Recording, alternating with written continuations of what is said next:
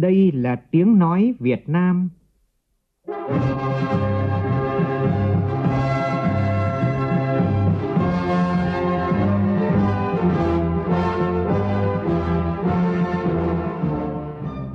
là tiếng nói Việt Nam, phát thanh từ Hà Nội, thủ đô nước Cộng hòa xã hội chủ nghĩa Việt Nam.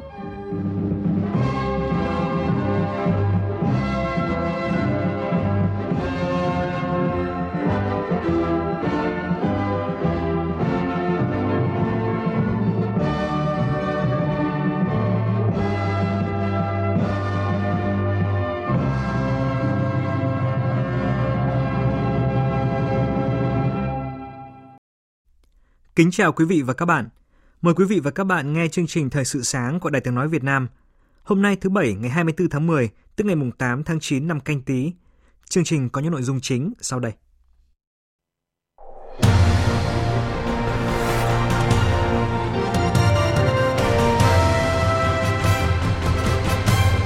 Nhân kỷ niệm 75 năm thành lập Liên Hợp Quốc, Việt Nam khẳng định cam kết thúc đẩy chủ nghĩa đa phương do Liên Hợp Quốc làm trung tâm và đang nỗ lực thúc đẩy hợp tác ASEAN Liên Hợp Quốc. Với các điểm mới trong Nghị quyết 154 của Chính phủ, điều kiện và thủ tục để người sử dụng lao động vay vốn trả lương cho người lao động đã thông thoáng và đơn giản hơn nhiều so với Nghị quyết số 42. Chính quyền tỉnh Quảng Bình dành hơn 100 tỷ đồng để cứu trợ khẩn cấp, giúp các hộ dân có nhà ở bị ngập lụt trong toàn tỉnh khắc phục khó khăn ban đầu. Trong phần tin thế giới, Israel và Sudan hôm qua nhất trí bình thường hóa quan hệ trong một thỏa thuận do Mỹ làm trung gian hòa giải. Các nhà nghiên cứu ở Mỹ cảnh báo rằng con số tử vong do COVID-19 ở nước này có thể lên tới nửa triệu người vào tháng 2 năm sau nếu người dân không sử dụng khẩu trang.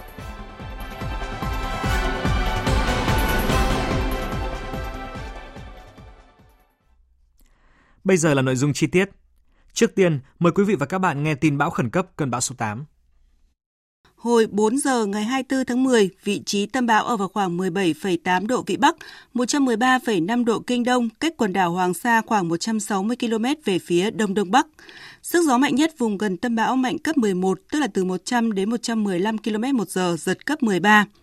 Bán kính gió mạnh từ cấp 6, giật từ cấp 8 trở lên khoảng 200 km tính từ tâm bão.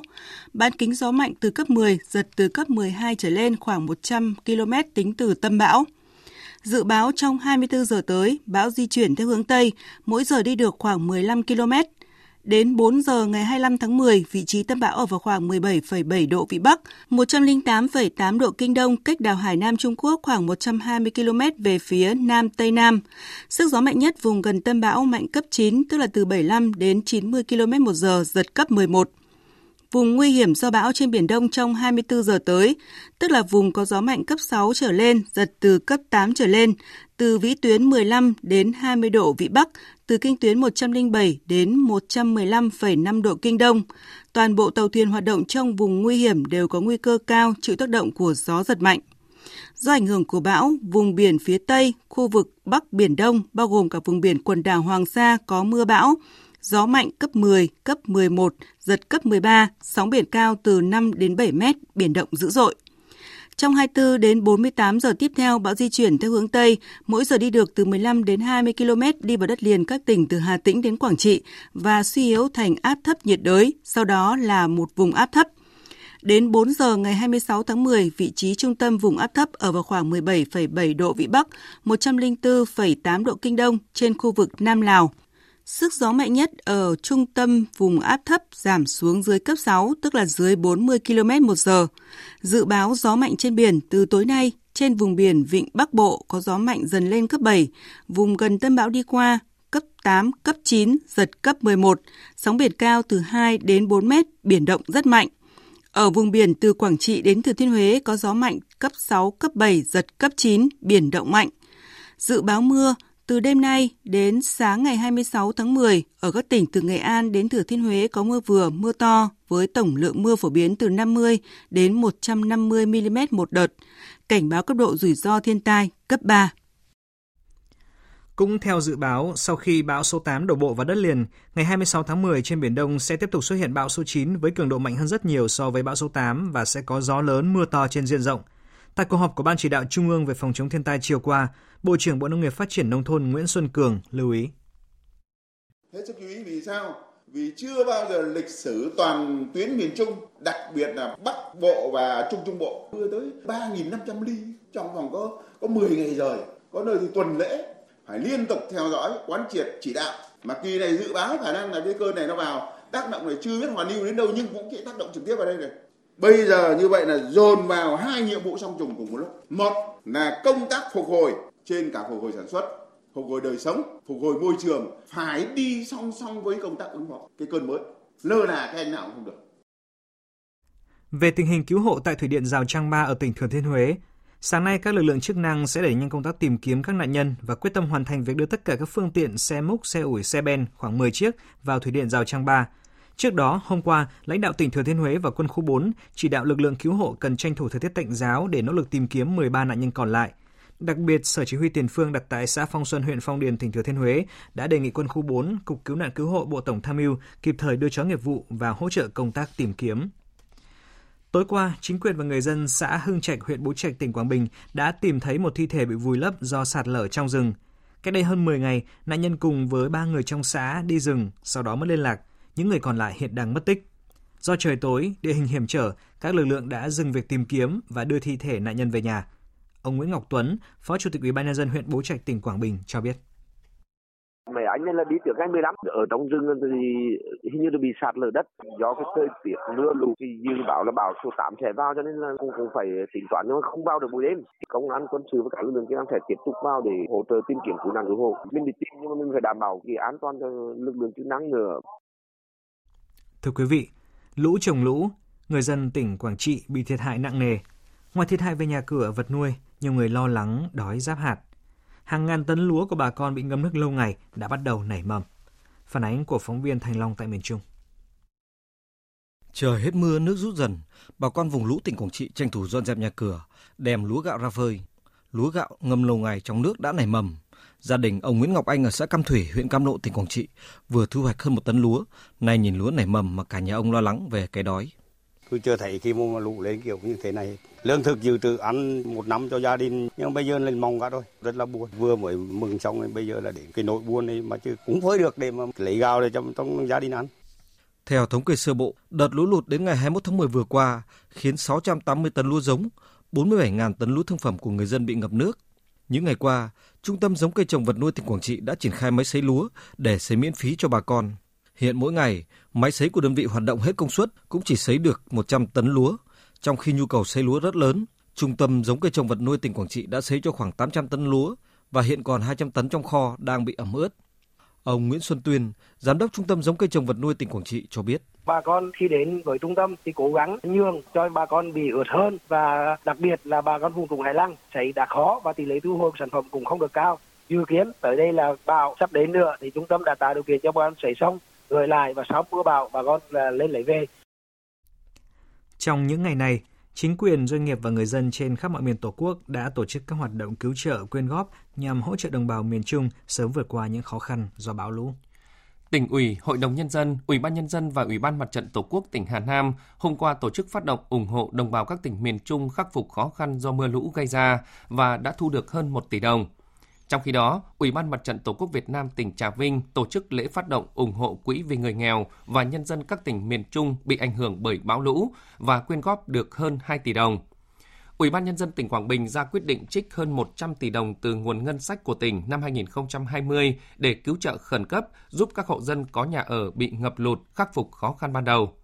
Cụ thể, các hộ dân có nhà ở bị ngập lụt từ 1 mét trở lên tính từ nền nhà sẽ được tỉnh Quảng Bình hỗ trợ 1 triệu đồng một hộ. Trong trận lũ lụt vừa qua, vào lúc cao điểm, tỉnh Quảng Bình có trên 100.000 ngôi nhà bị ngập trong lũ. Đến thời điểm này, tỉnh Quảng Bình đã có 9 người chết và 95 người bị thương do lũ lụt. Tại Lào, tối qua, Ban điều phối Phật giáo Việt Nam tại Lào, Hội người Việt Nam, thủ đô Viên Chăn và Chùa Phật tích Viên Chăn phối hợp tổ chức lễ cầu siêu cho cán bộ chiến sĩ hy sinh và đồng bào miền Trung tử nạn trong bão lũ, đồng thời phát động quyên góp ủng hộ đồng bào miền Trung bị thiệt hại trong bão lụt. Vân Thiêng và Đặng Thùy, phóng viên Đài tiếng nói Việt Nam thường trú tại Lào đưa tin.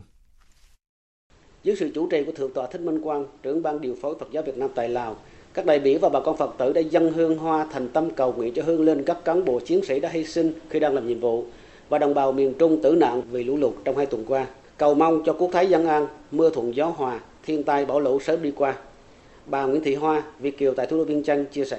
Nghĩ đến đồng bào miền Trung thì cũng uh, gọi là phát tâm cùng đóng góp của ít lòng nhiều chia sẻ những khó khăn này.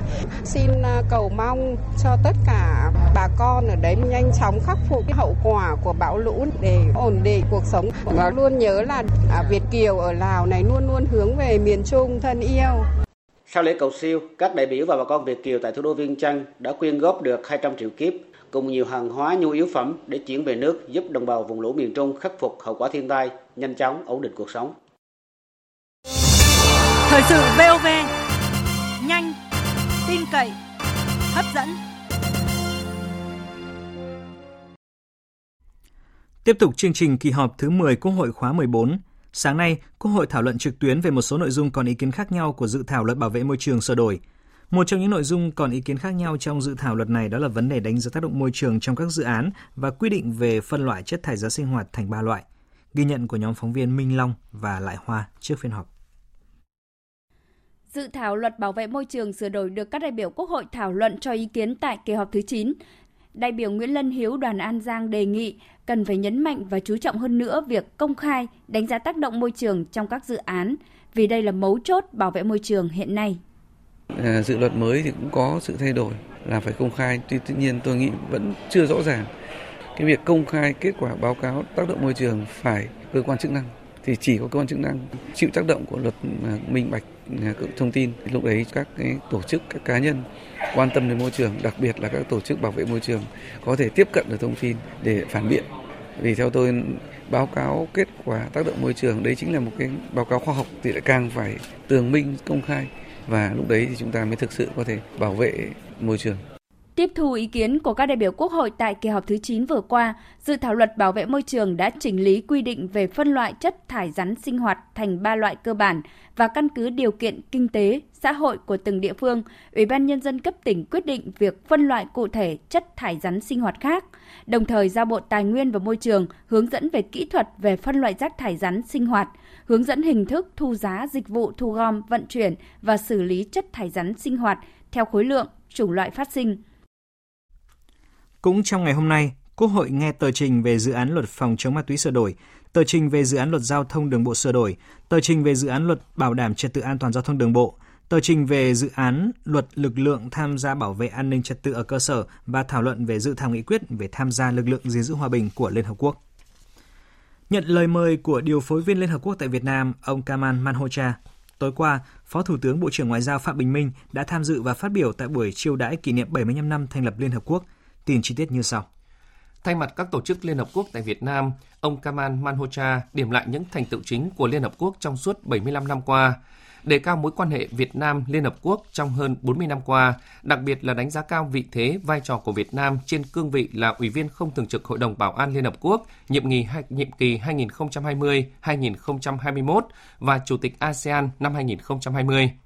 Trong thời gian tới, các tổ chức Liên Hợp Quốc tại Việt Nam sẽ tiếp tục nghiên cứu, đưa ra các tư vấn kịp thời nhằm hỗ trợ Việt Nam phát triển kinh tế xã hội cho các giai đoạn tiếp theo. Tại sự kiện này, Phó Thủ tướng Bộ trưởng Ngoại giao Phạm Bình Minh đánh giá cao các nỗ lực không ngừng nghỉ của Liên Hợp Quốc vì sự phát triển của thế giới trong suốt 75 năm qua trên tất cả các lĩnh vực duy trì hòa bình, an ninh quốc tế, hợp tác phát triển, bảo vệ quyền con người. Phó Thủ tướng nhấn mạnh cam kết của Việt Nam trong việc thúc đẩy chủ nghĩa đa phương với Liên Hợp Quốc đóng vai trò trung tâm, nhắc lại những đóng góp duy trì hòa bình và an ninh thế giới của Việt Nam tại Hội đồng Bảo an, nỗ lực đi đầu trong tiến trình cải tổ hệ thống phát triển Liên Hợp Quốc. Phó Thủ tướng Phạm Bình Minh khẳng định quyết tâm thúc đẩy sự tham gia trong các phái bộ gìn giữ hòa bình của Liên Hợp Quốc, đồng thời cho biết với tư cách là Chủ tịch ASEAN năm 2020, Việt Nam đang nỗ lực thúc đẩy hợp tác ASEAN Liên Hợp Quốc, bao gồm việc ứng phó với tác động do COVID-19 gây ra. Thưa quý vị, suốt 75 năm hình thành và phát triển, Liên Hợp Quốc luôn giữ vai trò hàng đầu trong ngăn ngừa, giải quyết các xung đột, đẩy lùi nguy cơ chiến tranh, duy trì hòa bình, xây dựng một thế giới phát triển và đã đạt được nhiều thành tiệu quan trọng. Tuy nhiên, trước những thách thức của một thế giới vận động nhanh và phức tạp khó lường, Liên Hợp Quốc cũng cần phải đẩy nhanh tiến trình cải tổ một cách toàn diện, cân bằng, minh bạch, bình đẳng, đáp ứng lợi ích của các nước thành viên. Trong phần sau của chương trình, biên tập viên Đài tiếng nói Việt Nam sẽ phân tích sâu hơn về yêu cầu cải tổ tổ chức đa phương lớn nhất hành tinh này. Mời quý vị chú ý đón nghe. Thưa quý thính giả, Tại Hà Nội, Ngân hàng Chính sách Xã hội Việt Nam vừa tổ chức hội nghị trực tuyến tới 63 điểm cầu tỉnh thành trong cả nước nhằm triển khai nghiệp vụ cho người sử dụng lao động vay vốn để trả lương ngừng việc đối với người lao động theo nghị quyết 154 của Chính phủ và quyết định 32 của Thủ tướng Chính phủ. Đại diện lãnh đạo Bộ Lao động Thương binh và Xã hội, Ủy ban Trung ương Mặt trận Tổ quốc Việt Nam, Tổng Liên đoàn Lao động Việt Nam và một số tổ chức chính trị xã hội dự hội nghị. Phóng viên Hà Nam thông tin. Nghị quyết số 154 của Chính phủ sửa đổi, bổ sung nghị quyết số 42 về các biện pháp hỗ trợ người dân gặp khó khăn do đại dịch COVID-19 đã mở rộng thêm đối tượng được hỗ trợ. Theo đó, người lao động làm việc theo chế độ hợp đồng lao động phải thỏa thuận tạm hoãn thực hiện hợp đồng lao động, nghỉ việc không hưởng lương từ một tháng trở lên do doanh nghiệp, cơ sở giáo dục dân lập, tư thục, cơ sở giáo dục công lập tự bảo đảm chi thường xuyên ở cấp mầm non, mẫu giáo, tiểu học, trung học cơ sở, trung học phổ thông gặp khó khăn bởi đại dịch COVID-19, không có doanh thu hoặc không có nguồn tài chính để trả lương thì được hỗ trợ với mức 1 triệu 800 nghìn đồng một người một tháng.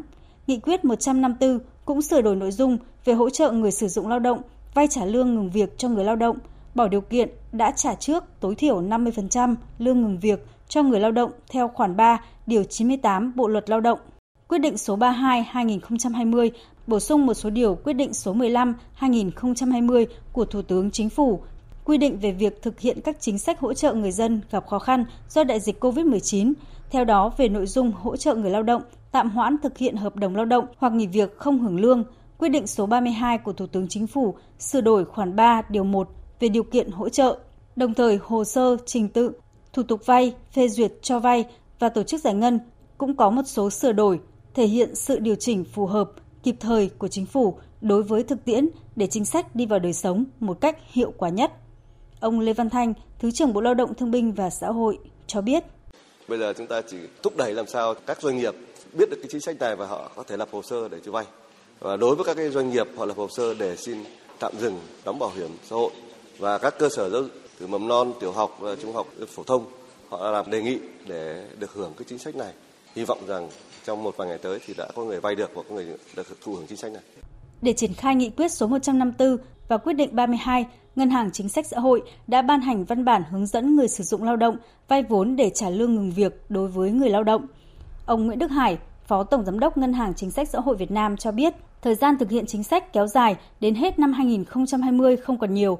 Vì vậy, khi có đối tượng nộp hồ sơ, chắc chắn trong thời gian nhanh nhất theo quy định của Thủ tướng Chính phủ là trong vòng 5 ngày, Ngân hàng Chính sách Xã hội sẽ giải quyết thủ tục cho vay, hỗ trợ doanh nghiệp đang gặp khó khăn.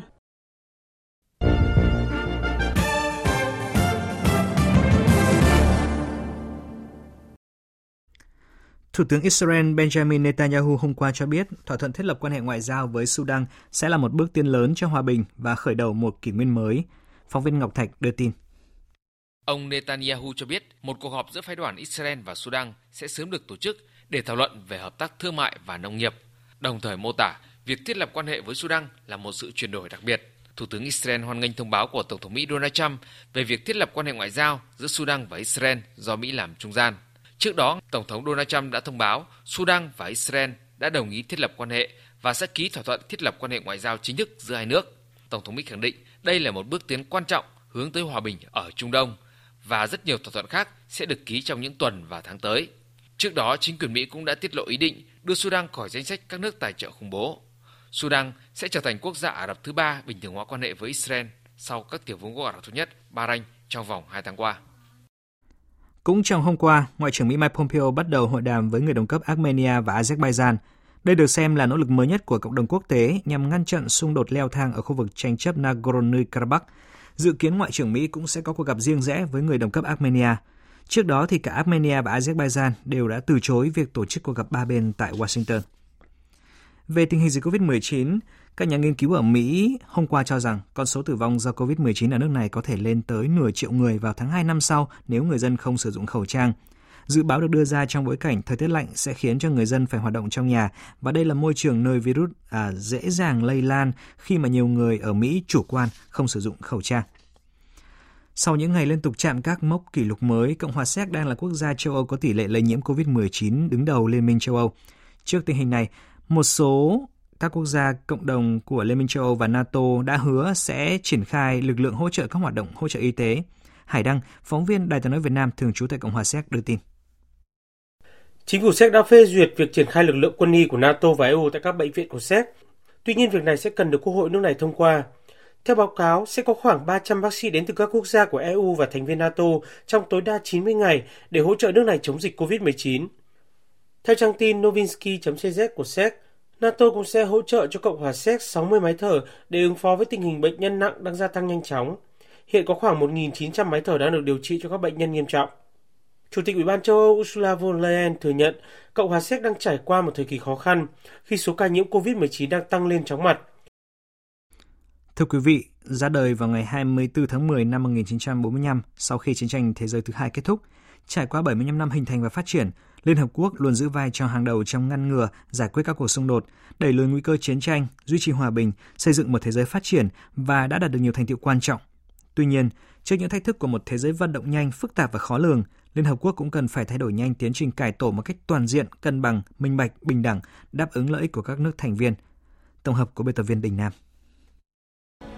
Từ 51 quốc gia thành viên khi được thành lập, Liên Hợp Quốc hiện có 193 quốc gia thành viên và trở thành một hệ thống toàn diện gồm 6 cơ quan chính, nhiều cơ quan phụ trợ, 20 tổ chức chuyên môn và 5 ủy ban kinh tế xã hội, hàng chục quỹ và chương trình, hoạt động trên tất cả các lĩnh vực từ giải quyết và ngăn ngừa xung đột, giải trừ quân bị, chống khủng bố, bảo vệ người tị nạn, bảo vệ môi trường và phát triển bền vững, cho đến thúc đẩy dân chủ, nhân quyền, bình đẳng giới, phát triển kinh tế xã hội. Với những thành tựu quan trọng đã đạt được, Liên Hợp Quốc đã được cộng đồng quốc tế thừa nhận là tổ chức toàn cầu có vai trò hết sức quan trọng trong đời sống chính trị quốc tế và là nền tảng không thể thiếu trong một thế giới hòa bình, thịnh vượng và công bằng hơn. Chủ tịch Đại hội đồng Liên Hợp Quốc khóa 75, Volkan Butker khẳng định không có tổ chức toàn cầu nào có tính hợp pháp và ảnh hưởng cũng như mang lại hy vọng cho mọi người về một thế giới tốt đẹp hơn như Liên Hợp Quốc. Tuy nhiên, Liên Hợp Quốc cũng đang phải đối mặt với không ít thách thức của một thế giới vận động nhanh, phức tạp và khó lường. Ngoài việc thúc đẩy sự đoàn kết, hợp tác giữa các quốc gia trên thế giới trong bối cảnh hiện nay, Liên Hợp Quốc cũng cần phải tích cực đẩy nhanh tiến trình cải tổ một cách toàn diện, cân bằng, minh bạch, bình đẳng và đáp ứng lợi ích của các quốc gia thành viên. Đây cũng là nhận định của nhiều lãnh đạo thế giới đưa ra trong những năm gần đây. Thủ tướng Ấn Độ Narendra Modi cho biết, Chúng ta không thể chống lại những thách thức ngày nay bằng những cấu trúc lỗi thời. Nếu không có những cải cách toàn diện, Liên Hợp Quốc phải đối mặt với một cuộc khủng hoảng niềm tin. Chúng ta cần một chủ nghĩa đa phương được cải cách phản ánh thực tế ngày nay, đưa ra tiếng nói cho tất cả các bên liên quan, giải quyết những thách thức đương đại và tập trung vào phúc lợi con người. Đã có nhiều nước thành viên Liên Hợp Quốc, đặc biệt là Nhật Bản, Brazil, Đức và Ấn Độ cho rằng Hội đồng Bảo an Liên Hợp Quốc cần phải cải tổ sớm và số ghế thành viên thường trực cần phải tăng lên. Dù các cuộc đàm phán về vấn đề này đã bắt đầu từ năm 2009, song đến nay Liên Hợp Quốc vẫn chưa đạt được nhiều tiến bộ khi sự khác biệt giữa các quốc gia thành viên về việc mở rộng thành viên thường trực và quyền phủ quyết vẫn khá rõ ràng. Thưa quý vị, một tuần qua, trong lúc đang gồng mình đối phó với dịch bệnh COVID-19 lây lan với tốc độ chóng mặt, nước Pháp lại căng sức đương đầu với bóng ma khủng bố quay trở lại trên đất Pháp. Dư luận chưa hết sốc với vụ khủng bố cực đoan sát hại dã man một thầy giáo ở ngoại ô Paris, thì thành phố Lyon lại bị đe dọa đánh bom cảm tử tại ga tàu, làm giao thông bị gián đoạn nghiêm trọng. Các vụ việc này một lần nữa cho thấy sự man dợ của chủ nghĩa cực đoan và tư tưởng này cần phải bị loại bỏ tận gốc. Biên tập viên Thu Hà bình luận. Vụ tấn công khủng bố chỉ nhằm vào một nạn nhân là một thầy giáo dạy lịch sử, song đã gây chấn động dư luận toàn nước Pháp, tương tự như các vụ khủng bố liên hoàn tại Pháp hồi năm 2015. Vì sao vậy? Đó là vì cách thức khủng bố man dợ mà nghi phạm được cho là phần tử Hồi giáo cực đoan tiến hành. Người ta đã không thể tưởng tượng được vụ chặt đầu lại xảy ra ngay tại ngoại ô yên bình của Paris, không khác gì vụ hành quyết dã man thời Trung Cổ. Hiện đã là thế kỷ 21, song giữa thế giới văn minh này vẫn còn tồn tại những kẻ mê muội với các tư tưởng cực đoan một cách khó kiểm soát. Có thể khẳng định rằng tôn giáo nào cũng hướng tới những giá trị tốt đẹp. Chỉ có những phần tử cực đoan không chấp nhận sự khác biệt về văn hóa, về tôn giáo, không hòa nhập được với cộng đồng xã hội nên đã gieo rắc sự hận thù, ly khai, phân biệt chủng tộc, đồng thời núp bóng tư tưởng thánh chiến để thực hiện những hành động phi nhân tính mà thôi. Nhận diện thì dễ, song để diệt trừ tận gốc các tư tưởng cực đoan trong lòng xã hội Pháp cũng như nhiều nước phương Tây khác thì không đơn giản, bởi đây là kẻ thù từ bên trong. các phần tử khủng bố giờ đây lại là chính công dân có gốc gác nhập cư, sinh ra và lớn lên tại các quốc gia này. Sẽ là nuôi ong tay áo nếu các nước phương Tây không có các chính sách hiệu quả nhằm xóa bỏ các rào cản về bất công xã hội, về thu nhập và việc làm, cũng như xóa bỏ dần các định kiến về chủng tộc tôn giáo để các cộng đồng nhập cư hòa nhập tốt hơn vào xã hội. Đây sẽ là chặng đường dài và khó khăn, song không có cách nào khác để loại bỏ tận gốc các tư tưởng và bạo lực cực đoan trong lòng các nước phương Tây. Quý thính giả vừa nghe bình luận với nhan đề cần phải loại bỏ tận gốc tư tưởng cực đoan. Dự báo thời tiết Phía Tây Bắc Bộ, trời nắng, đêm có mưa vài nơi, gió nhẹ, sáng sớm và đêm trời lạnh, nhiệt độ từ 15 đến 30 độ. Phía Đông Bắc Bộ, trời nắng, chiều tối và đêm có mưa vài nơi, gió Bắc đến Đông Bắc cấp 2, cấp 3, sáng sớm và đêm trời lạnh, nhiệt độ từ 17 đến 29 độ. Các tỉnh từ Thanh Hóa đến Thừa Thiên Huế có mưa rào và rông vài nơi, chiều tối và đêm có mưa rào và rông rải rác, phía Nam cục bộ có mưa vừa mưa to, gió Bắc đến Tây Bắc cấp 3, phía Bắc sáng sớm và đêm trời lạnh, nhiệt độ từ 18 đến 29 độ. Các tỉnh ven biển từ Đà Nẵng đến Bình Thuận, ngày nắng, chiều tối và đêm có mưa rào và rông vài nơi. Riêng phía Bắc có mưa rào rải rác và có nơi có rông. Gió Đông Bắc đến Bắc cấp 2, cấp 3, nhiệt độ từ 22 đến 30 độ. Tây Nguyên ngày nắng, chiều tối và đêm có mưa rào và rông vài nơi, gió Đông Bắc đến Bắc cấp 2, cấp 3, nhiệt độ từ 18 đến 30 độ. Nam Bộ có mưa rào và rông vài nơi, riêng miền Tây chiều tối có mưa rào rải rác và có nơi có rông, gió Tây Bắc đến Tây cấp 2, cấp 3, nhiệt độ từ 23 đến 33 độ. Khu vực Hà Nội trời nắng, đêm có mưa vài nơi, gió Đông Bắc đến Bắc cấp 2, cấp 3, đêm và sáng sớm trời lạnh, nhiệt độ từ 20 đến 30 độ. Dự báo thời tiết biển Bắc Vịnh Bắc Bộ chiều tối và đêm có mưa bão, tầm nhìn xa từ 4 đến 10 km, giảm xuống 2 đến 4 km trong mưa bão. Gió Bắc đến Đông Bắc cấp 5, có lúc cấp 6. Từ tối và đêm gió mạnh dần lên cấp 7, cấp 8, giật cấp 10, biển động mạnh. Nam Vịnh Bắc Bộ, chiều tối và đêm có mưa bão, tầm nhìn xa từ 4 đến 10 km, giảm xuống 2 đến 4 km trong mưa bão. Gió Đông Bắc đến Bắc cấp 5, có lúc cấp 6, từ tối và đêm, gió mạnh dần lên cấp 7, vùng gần tâm bão đi qua cấp 8, cấp 9, giật cấp 11, biển động rất mạnh. Vùng biển từ Quảng Trị đến Quảng Ngãi, tối và đêm có mưa rào và rông rải rác, tầm nhìn xa trên 10 km, giảm xuống 4 đến 10 km trong mưa. Gió Bắc đến Tây Bắc cấp 5, riêng vùng biển phía Bắc tối và đêm gió mạnh dần lên cấp 6, cấp 7, giật cấp 9, biển động mạnh. Vùng biển từ Bình Định đến Ninh Thuận có mưa rào và rông vài nơi, tầm nhìn xa trên 10 km, gió Tây Bắc đến Tây cấp 5. Vùng biển từ Bình Thuận đến Cà Mau, khu vực Nam Biển Đông, khu vực quần đảo Trường Sa thuộc tỉnh Khánh Hòa và Vịnh Thái Lan có mưa rào rải rác và có nơi có rông, tầm nhìn xa trên 10 km, giảm xuống 4 đến 10 km trong mưa, gió Tây đến Tây Nam cấp 4. Vùng biển từ Cà Mau đến Kiên Giang có mưa rào rải rác và có nơi có rông. Trong cơn rông có khả năng xảy ra lốc xoáy và gió giật mạnh. Tầm nhìn xa trên 10 km, giảm xuống 4 đến 10 km trong mưa, gió nhẹ. Khu vực Bắc Biển Đông và khu vực quần đảo Hoàng Sa thuộc thành phố Đà Nẵng, ngày có mưa bão ở phía Tây, tầm nhìn xa từ 4 đến 10 km, giảm xuống 2 đến 4 km trong mưa bão. Ngày gió mạnh cấp 10, cấp 11, vùng gần tâm bão đi qua cấp 12, giật cấp 14, biển động dữ dội, đêm gió yếu dần. Khu vực giữa Biển Đông có mưa rào và rông rải rác, tầm nhìn xa trên 10 km, giảm xuống 4 đến 10 km trong mưa, gió Tây Bắc đến Tây cấp 5, riêng phía Bắc có lúc cấp 6, giật cấp 8, biển động. Những thông tin thời tiết vừa rồi đã kết thúc chương trình Thời sự sáng nay của Đài Tiếng Nói Việt Nam. Chương trình do biên tập viên Hoàng Ân biên soạn với sự tham gia của phát thanh viên Mạnh Cường, kỹ thuật viên Tạ Tre, chịu trách nhiệm nội dung Lê Hằng. Xin kính chào tạm biệt và hẹn gặp lại.